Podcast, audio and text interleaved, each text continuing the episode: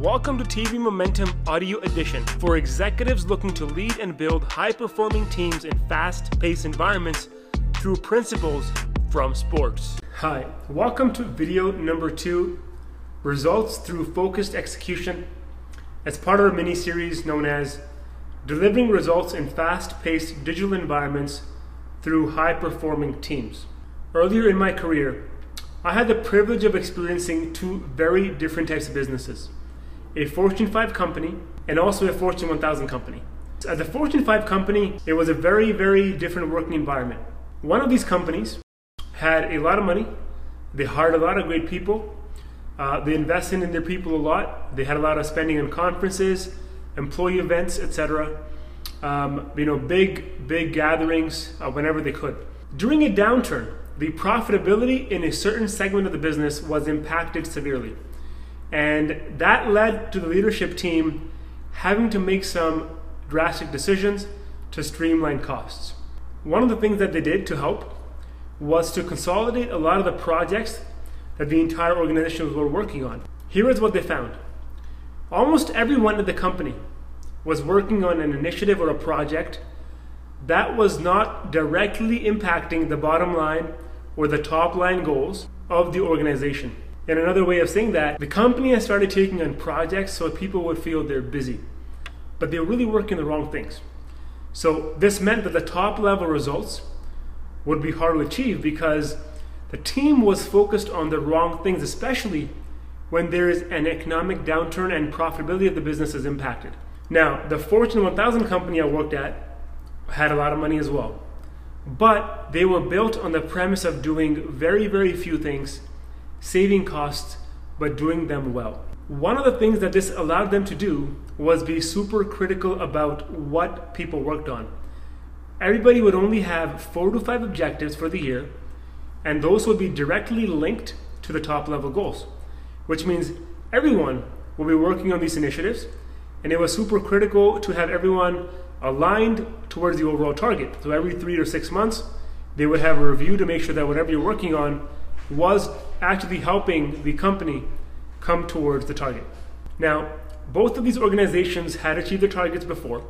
No one was right or wrong, in different ways of doing things. But during times of uncertainty and the economic downturn, they both made the same decision, which was consolidate the projects you're working on and only focused on things that truly mattered which is results focused execution. More so, the latter was in an industry that was really fast paced. A lot of disruption, a lot of environmental changes, consumer demands. So for them, it made sense to be really fixated on their goals and only do things that made sense in achieving the overall vision. Now, both of these stories bring rise to the concept of results through focused execution, especially when it matters the most, especially when you need to deliver results, when you are being disrupted by competitors and in an environment that doesn't make sense anymore, such as this pandemic. Results through focused execution simply means being hyper focused on a few key actions that we believe will yield the desired results. Above all, this is the most important point. It's a way for you to align your teams on the most critical mission. For example, if a business has a goal to drive additional $1 million in revenue from an existing product line, then the entire team, from leadership all the way to the front line, must be focused on actions to help achieve this additional revenue goal. Everything that they should be doing in this business should only be positively contributing getting towards this $1 million. So, how can we learn about this concept from the world of sports? Let's take a basketball team for example. If the key objective is to win as many games as possible and the championship, then they need to deliver this result through a few key drivers, such as making sure that the team is physically fit and stays healthy, a strong coaching staff, a good culture, resources and training needed for the players, and making sure the team is motivated and has high morale. If these were the five key drivers of winning a championship in their league, then the entire basketball team, from the top, the front of the house staff, back of the house staff, and the players, should only be focused on these five key drivers. Now, applying this to business, you identify the top two or three objectives that are specific and quantitative for your business. Then it's simply an exercise of finding a few key drivers for each of your top level goals. So, what does this look like in action, and how does it help building the foundation to maximize results in fast paced environments through great teams? First of all, you need to identify whether or not this is a gap today in your team environment. How do you know whether or not these gaps are not allowing you to perform in your fast paced environment? Here are some signs you should be checking for. Are your projects failing consistently? Is there a lack of clear updates? So, if you ask your team for an update in your weekly, monthly meeting, and the updates include things that don't really make sense, or you're asking yourself, why would you be working on this thing? If there's a lack of quantitative measurements in your business results. So if you have a project or an update and people are working on things but you can't quantify the results. And also, lastly, if there's too much talking, not much happening, then absolutely your team is not focused on the results based execution methodology. If this is a problem, then here is a two part solution that you can implement today to help get your teams aligned and employing the results focused execution principle. So, for part one, there are two sub steps. The first step is to identify your top level goals and objectives.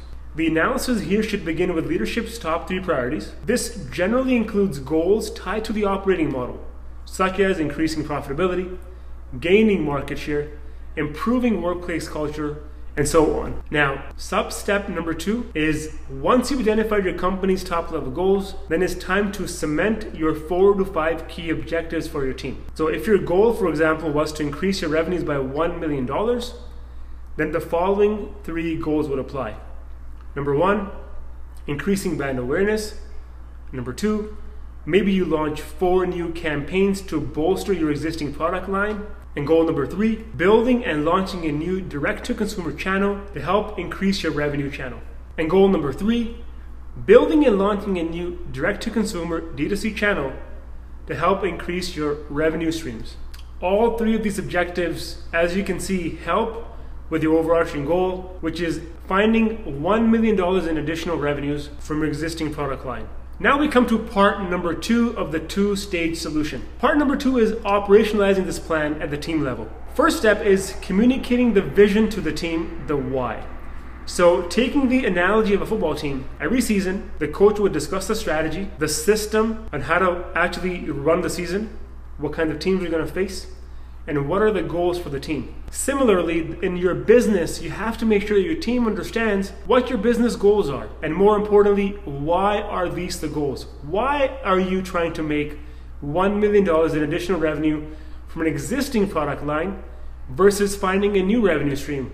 The why is the most important part for step number one. After you've communicated the vision and the why, step number two is breaking down the plays. In football, this means once the, we know the direction for the year, the offense and the defense and special teams had to now go back and build your own playbook and execute these plays per the overall direction.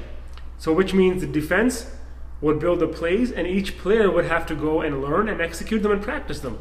Similarly, in business, the team needs to know why and what are the key actions and deliverables for the company to be successful. In business, this means the team needs to know what are the key actions and their own plays that they need to run to help with the overall vision. One thing you can do to help explain this a little better to your team is a scenario exercise, is to show that in a certain project or a certain initiative, this scenario, how would it come to life? So in the example of making $1 million additional and your team is the actual digital team that you're overseeing, perhaps running them through a scenario of we're going to have to find new revenue streams from existing, existing product lines, which means we're going to have to try and find some new campaigns.